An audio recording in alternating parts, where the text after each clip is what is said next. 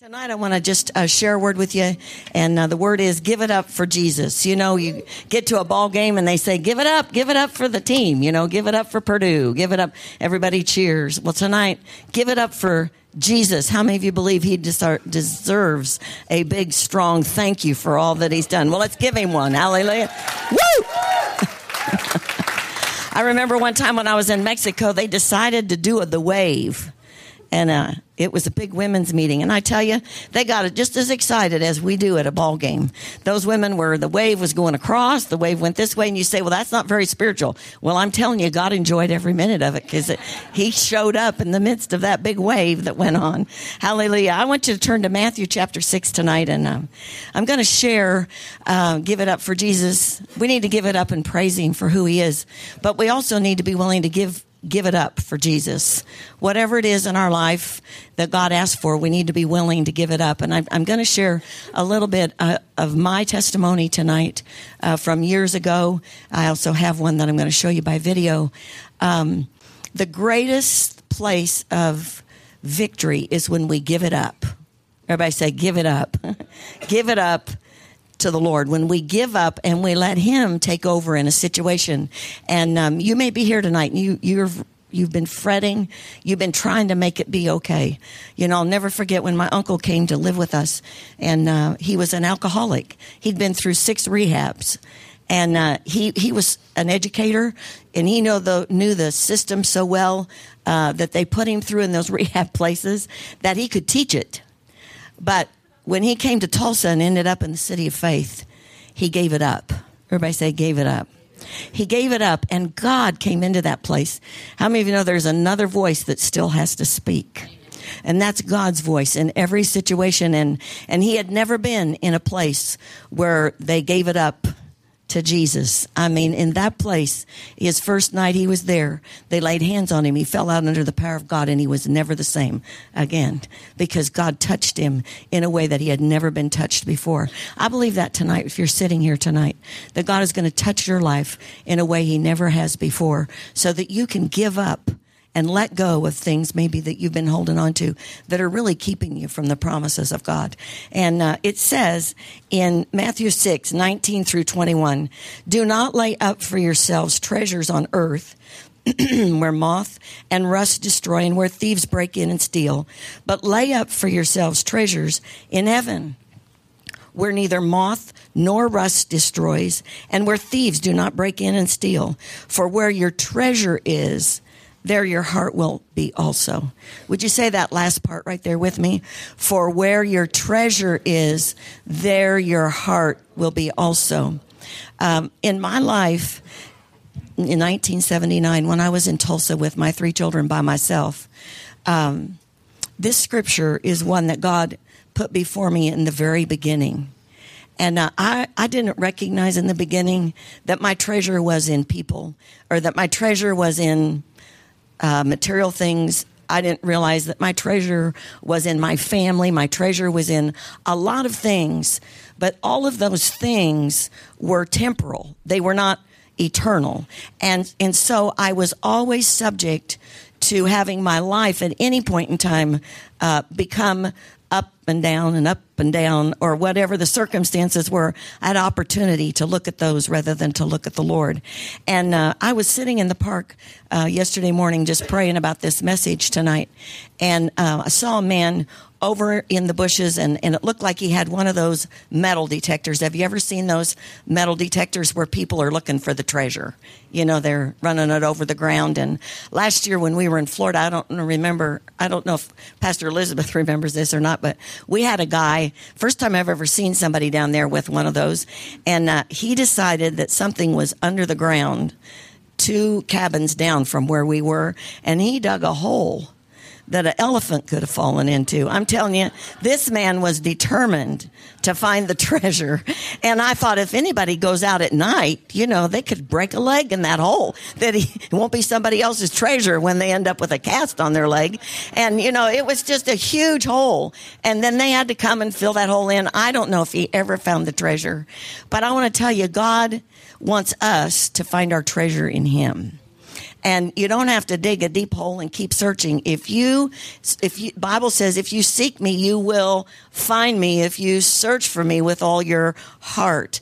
And uh, so as we talk about this tonight, I want you to know that God has great treasure for you. But the treasure that he has for you is not temporal. The treasure that he has for you is eternal, but it works in the temporal. It it functions in your life in today's world. You know, when I was growing up, I went to church because my mother made me, and I didn't go to church because I thought I was going to hear anything that would help me live my life that week. I just thought it was going to be, you know, how great thou art and uh, holy, holy, holy Lord God Almighty. And, you know, pretty soon it'll be over because the sermon is only this many minutes and I'm out. Hallelujah. And this is it. So I never went with the intention of hearing God speak in my life. You know, there's a song that says, Word of God speak. I had no idea the word of God spoke. But, you know, as I've grown in my life and as I came to know Jesus, that's the first thing he started doing with me was letting me know that he wants to speak and he wants to become everything. And uh, I will never forget in Tulsa when I heard these words, when you got me, you got everything. And I thought, oh dear, I am in such big trouble. Because if this is everything, I had three children. I didn't have enough money to make it every week. I mean, the odds were not that I had everything in my natural vision. But God began to teach me this word. For where your treasure is, there your heart will be also. And today, my treasure is nothing of this world. My treasure is what I have in Him. And we're going to talk about that a little bit tonight. Um, it, treasure is wealth, money, jewels, precious metals. Uh, the dictionary says a store of money in reserve. How, how many of you like to have a little money in reserve? That's treasure. Something of great worth or value. And I thought this one was a really good definition. Also, a person esteemed as rare or precious.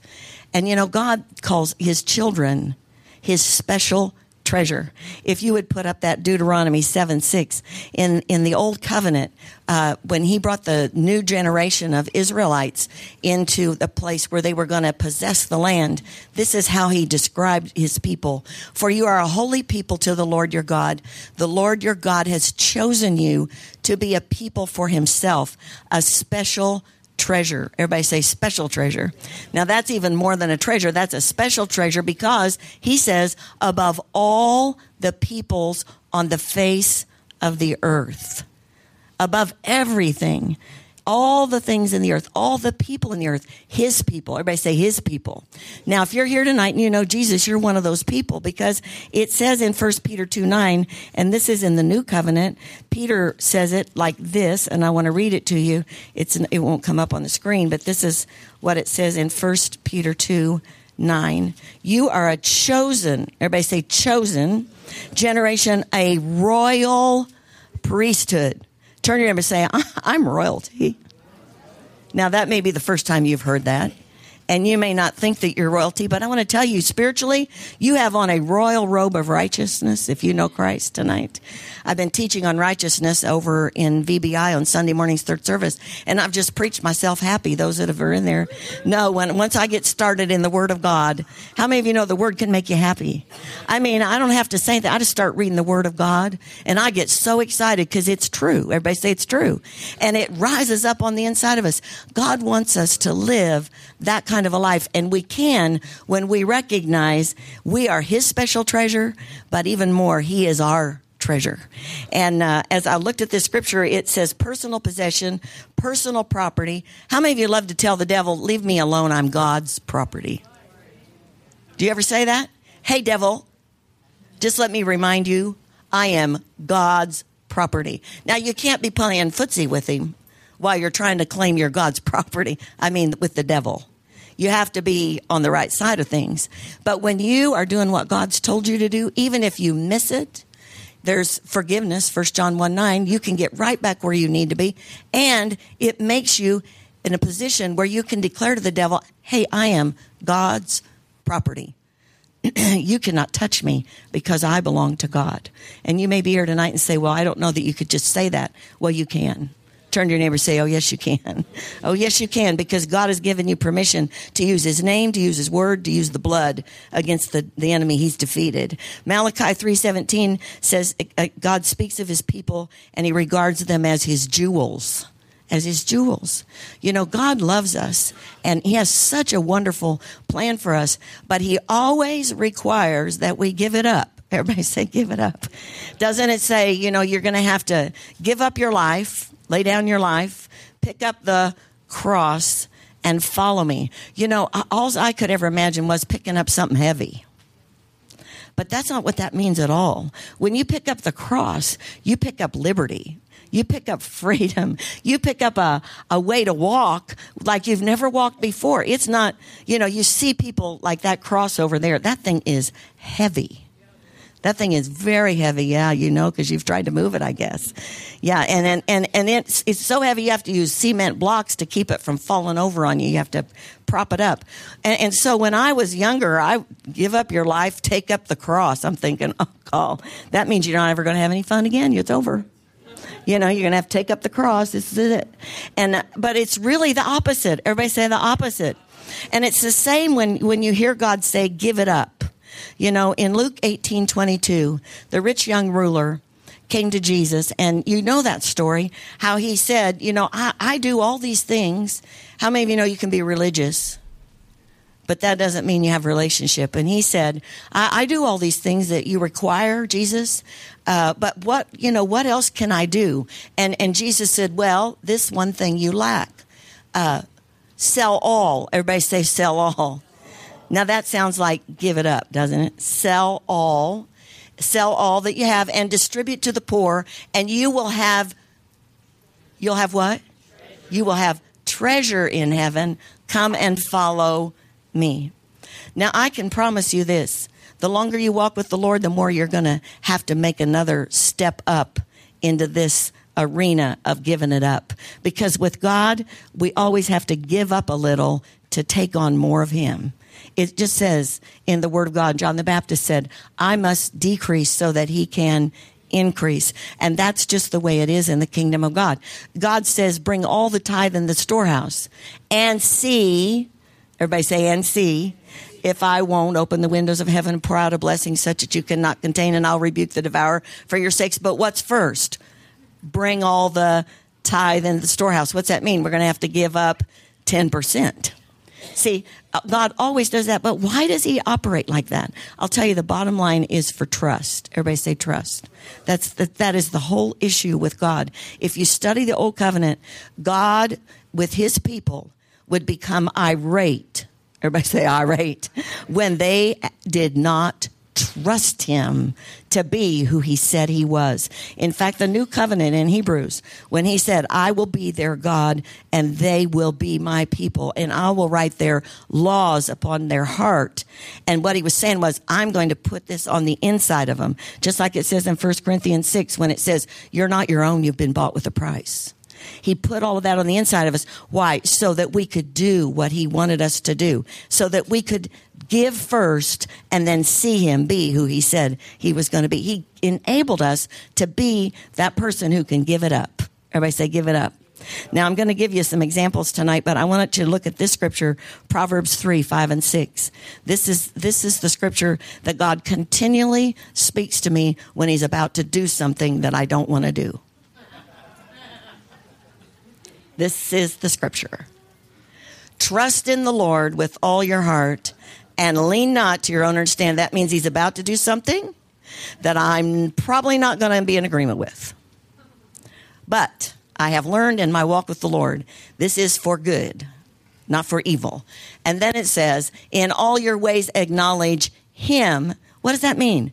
That means give him first place. First place. Everybody say first place. Do exactly what he says, and he will direct your paths. And so uh, I've heard this, you know, over and over in the 35 years that I've been serving the Lord. Every time I think, okay, this is really, this is okay, then I hear this. Trust in the Lord with all your heart. Uh, that means we're going to a new level. We're going to go to a new place, a place where I've never been before, a place where I'm going to have to give God more trust than I've given him before. And, and the longer you walk with him, the bigger that is, that thing that you have to do. Mike, you will find this out.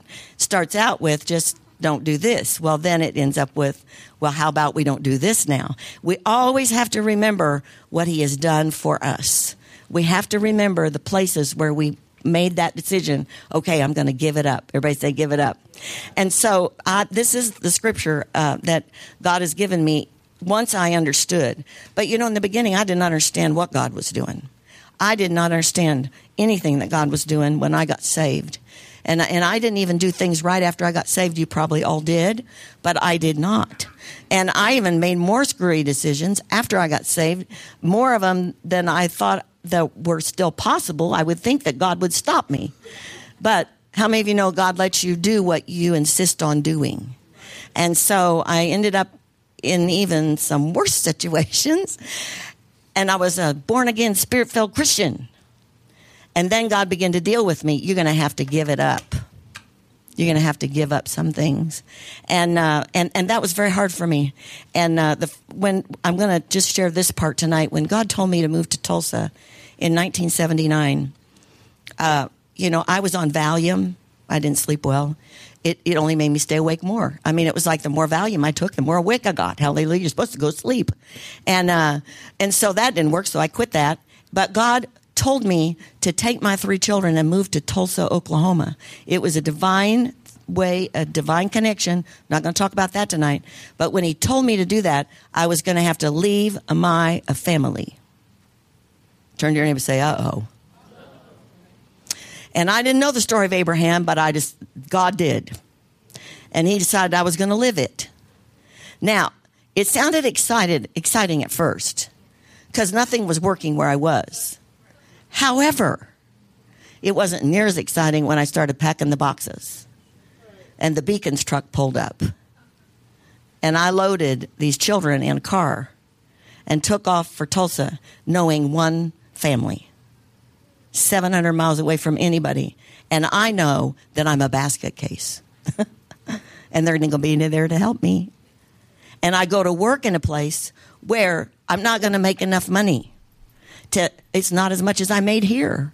I, I, and I have to explain this to my family, which wasn't, didn't go over really well. But everybody say, give it up. I began on a journey that I live today. And it's the only way you can grow in God is to give it up. Everybody say, give it up. And uh, I, I, remember when God began to speak to me that um, I would have to leave my family. I didn't want to leave my family. Uh, I already felt, due to situations and circumstances, that that I was that that my family deserted me. Which it wasn't them deserting me. I deserted God and ended up in a place where I was deserted by everybody. Everybody say it's usually our fault. And, uh, and, and it's always easy to blame the other person, but uh, Psalm 27 is the scripture God gave me, and it says in that scripture, when my father and my mother forsake me, then the Lord will take care of me. Now, you know, my, my parents really didn't desert me, but my choices put me in a position where I couldn't be with them. I did, they didn't do it, I did it.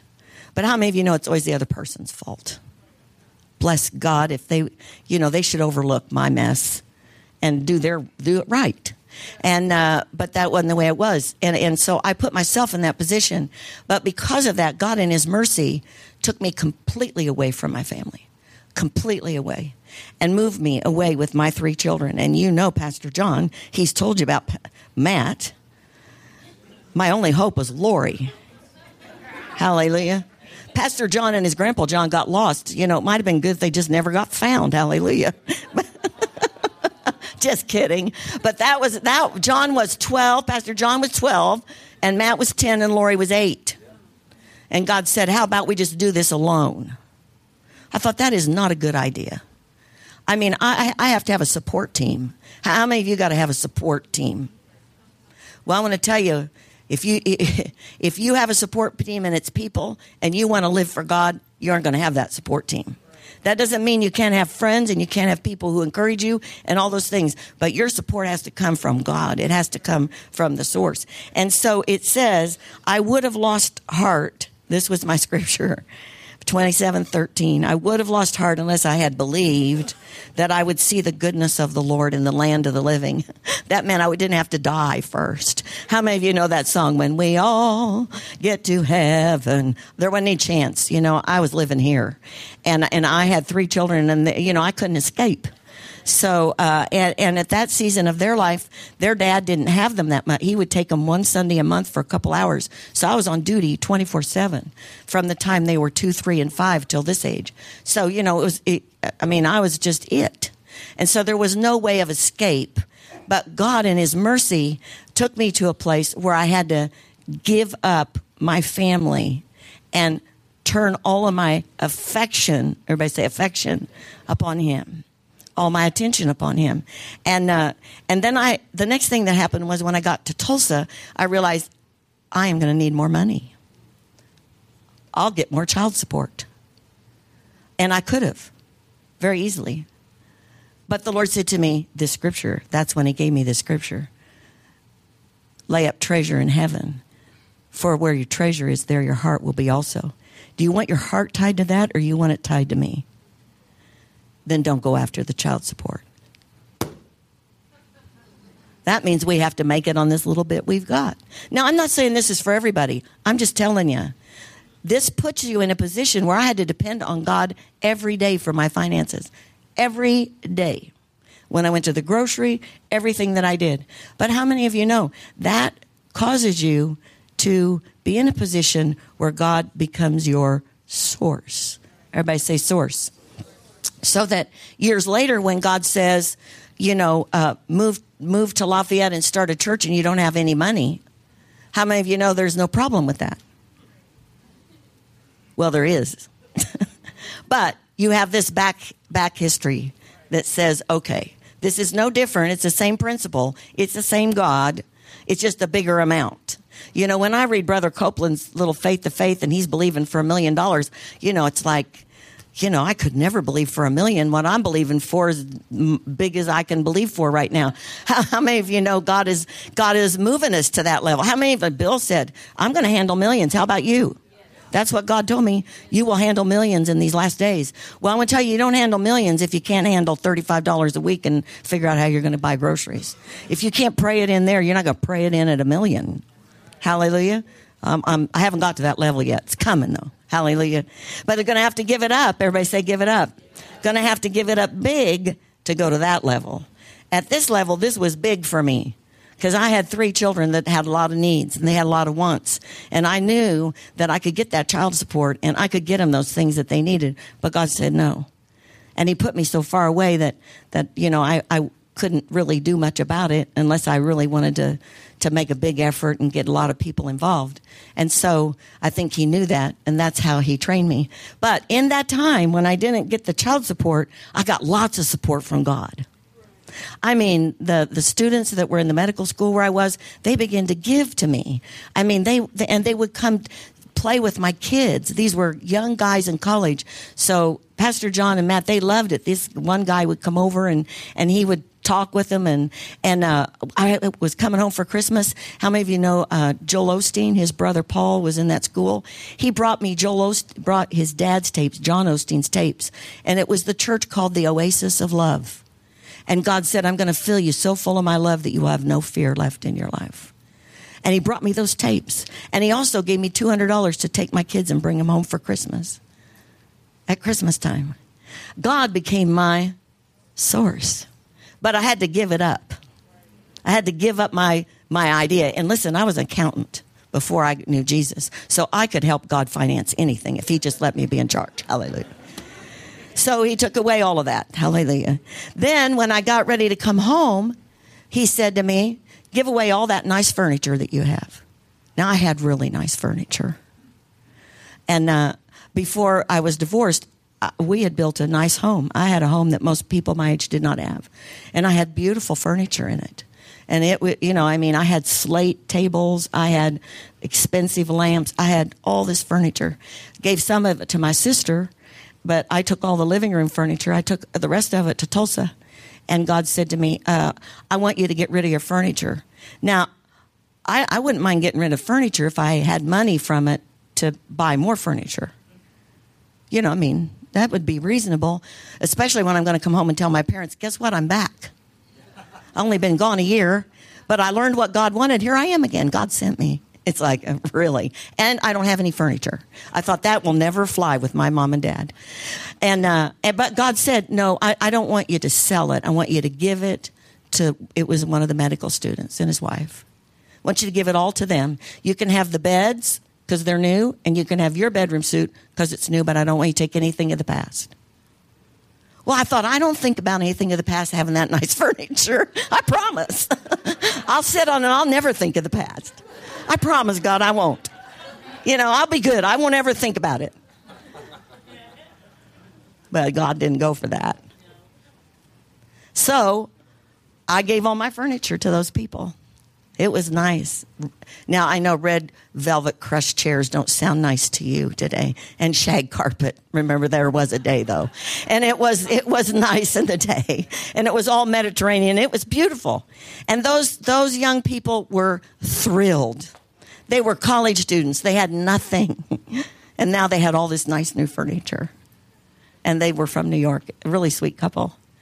Uh, but but I had to load up a truck with just a couple of beds and come back to Lafayette with nothing of my past.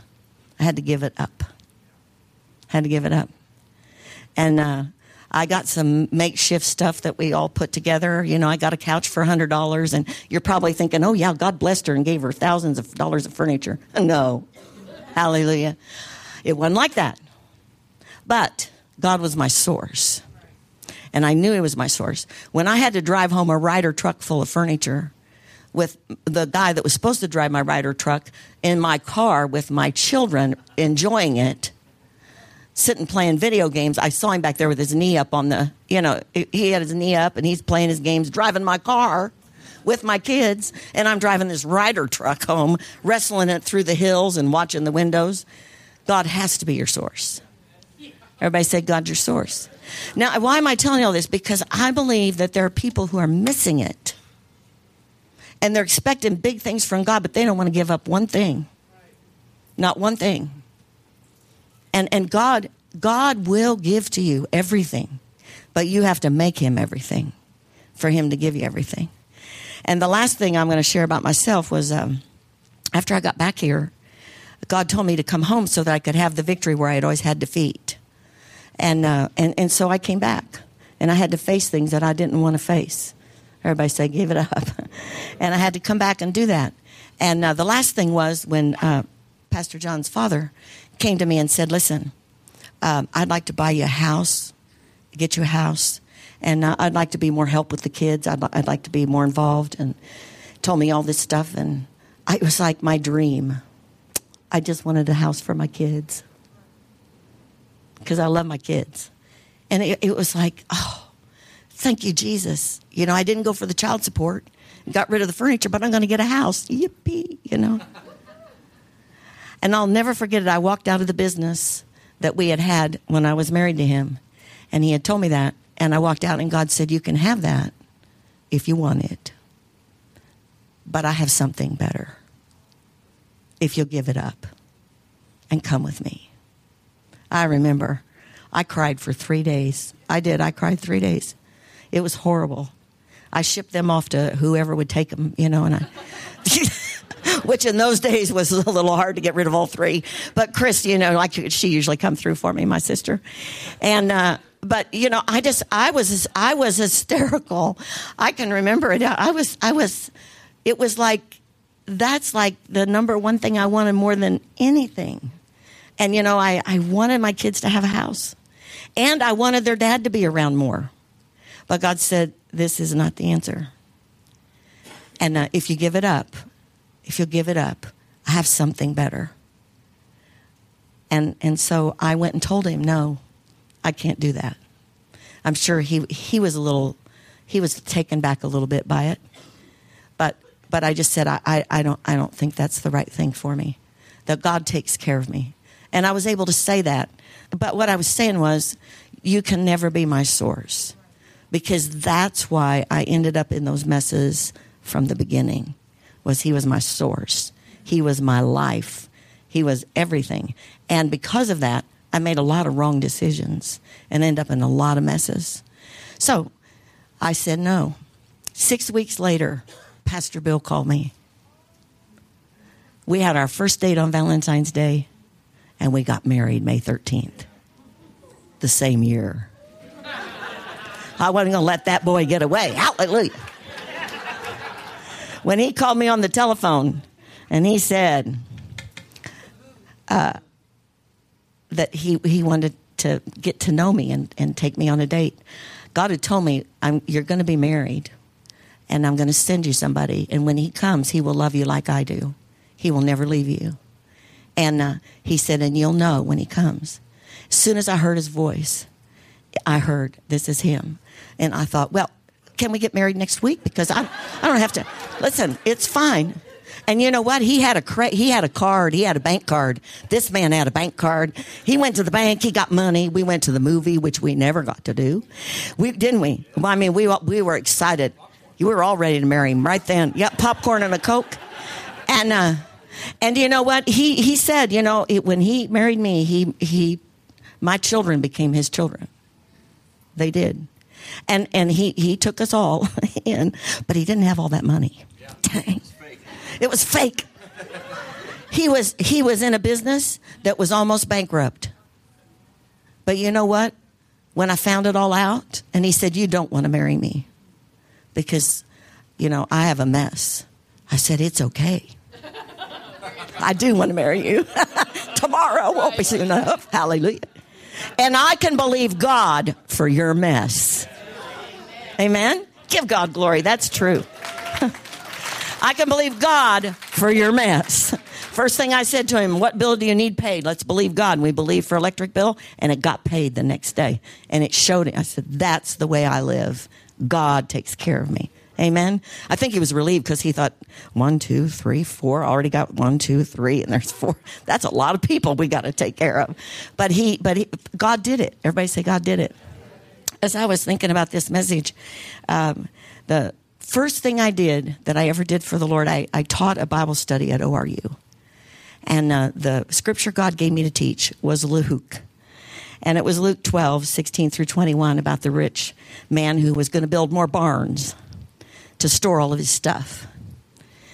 And uh, God told me to preach it to those, or teach it to those, those medical students in this way. How rich are you toward God is the last statement in there. Then he spoke a parable to them saying that a ground of a certain rich man yielded plenty. You know, even though we have a plentiful yield, we still have to know that our riches are in him, not in what we have. Those riches are just passing through our hand for whatever God says because we always have more than enough. And, and so I, I shared that message. How rich are you toward God? For them, everybody say heaven's treasure. If you're a doctor and somebody's dying, not all the medicine in the world can help, then you better know how to lay hands on the sick and cast out demons. You better know the things that are really the treasures of heaven. You better know how to speak for finances to be that doctor that you're called to be. You better know how, and, and that's what God gave me to share with them. And in that class was Paul Osteen. And uh, here he was bringing me all his dad's teachings. And I'll bet he thought I was really a hoot that day. But God really used those medical students in my life to, to grow me up and to teach me things and impart into their life. Because when you give, you receive. And uh, I, I always wondered, you know, he he graduated from the medical school at ORU, and of course, I saw Joel on television uh, when we were in Tulsa. We went to their ministry a couple of times, and uh, it was part of our internship program. So Pastor Bill and I went down there and took students, and so I got to see where that Lakewood Church was at that time. Of course, now it's in a big, uh, big arena and there's thousands of people if you've ever seen Joel on television. But but I want you to listen. Joel shared last night. It was so this is just so like God. I, I was in in the back bedroom. Pastor Bill was in the living room watching television, and uh, I put my television on mute every time there's commercials because it's so loud. So put it on mute, and I heard Joel Osteen teaching, And he began to tell the story of his brother Paul. And I want you to listen because it's exactly what I'm talking about. Could you go ahead and play that? When my brother Paul was 12 years old, he went to Africa with my father and standing on a hot tarmac, waiting for a small plane to refuel, in a tiny nation called Northern Rhodesia, God planted a dream in Paul's heart that one day he would go back to Africa and do medical missions. The creator of the universe birthed that in him that day. Paul went on to become a doctor and he spent 17 years as the chief of surgery in Little Rock, Arkansas. Deep down, he still wanted to do medical missions, but he was so busy. He had so much responsibility, he couldn't do it. In 1999, driving home from my father's memorial service, he heard God speak to him right down in here, telling him to give up his medical practice, come back home, and help us pastor the church. In the natural, that didn't make sense. He had all these years of training, all these years of education. He was going to walk away from it. And for 10 years, Paul helped us here at the ministry. Never thought any more about medicine. Thought those days were over. But God doesn't forget what He promised you as a child. God remembers the dreams, the goals, the things that you always wanted to do. One day, a group of doctors from our church were going to Africa, they asked Paul to go, and he went over there just thinking he'd watch from the sidelines, maybe see how we could support them better. But when he got there, they put him in the operating room and said, Paul, we need you to do these surgeries. Hadn't done surgery in over 10 years. I just thank God I wasn't the first patient that day, but on the last day before he left, to come back home on that two week trip. He got up in the middle of the night. He went out and looked up in the African sky, and all of a sudden it hit him. He was doing what God put in his heart as a 12 year old boy. What God starts, He will finish. You may not see how it can happen. It may look like you're too old. You missed too many opportunities. It's impossible. No, God has it all figured out.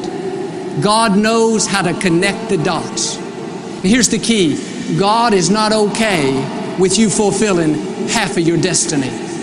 He's not okay with you fulfilling a part of it. God is going to make sure you complete what He put you here to do. Today, Paul spends five months a year over in the remote villages of Africa operating on the poor and needy.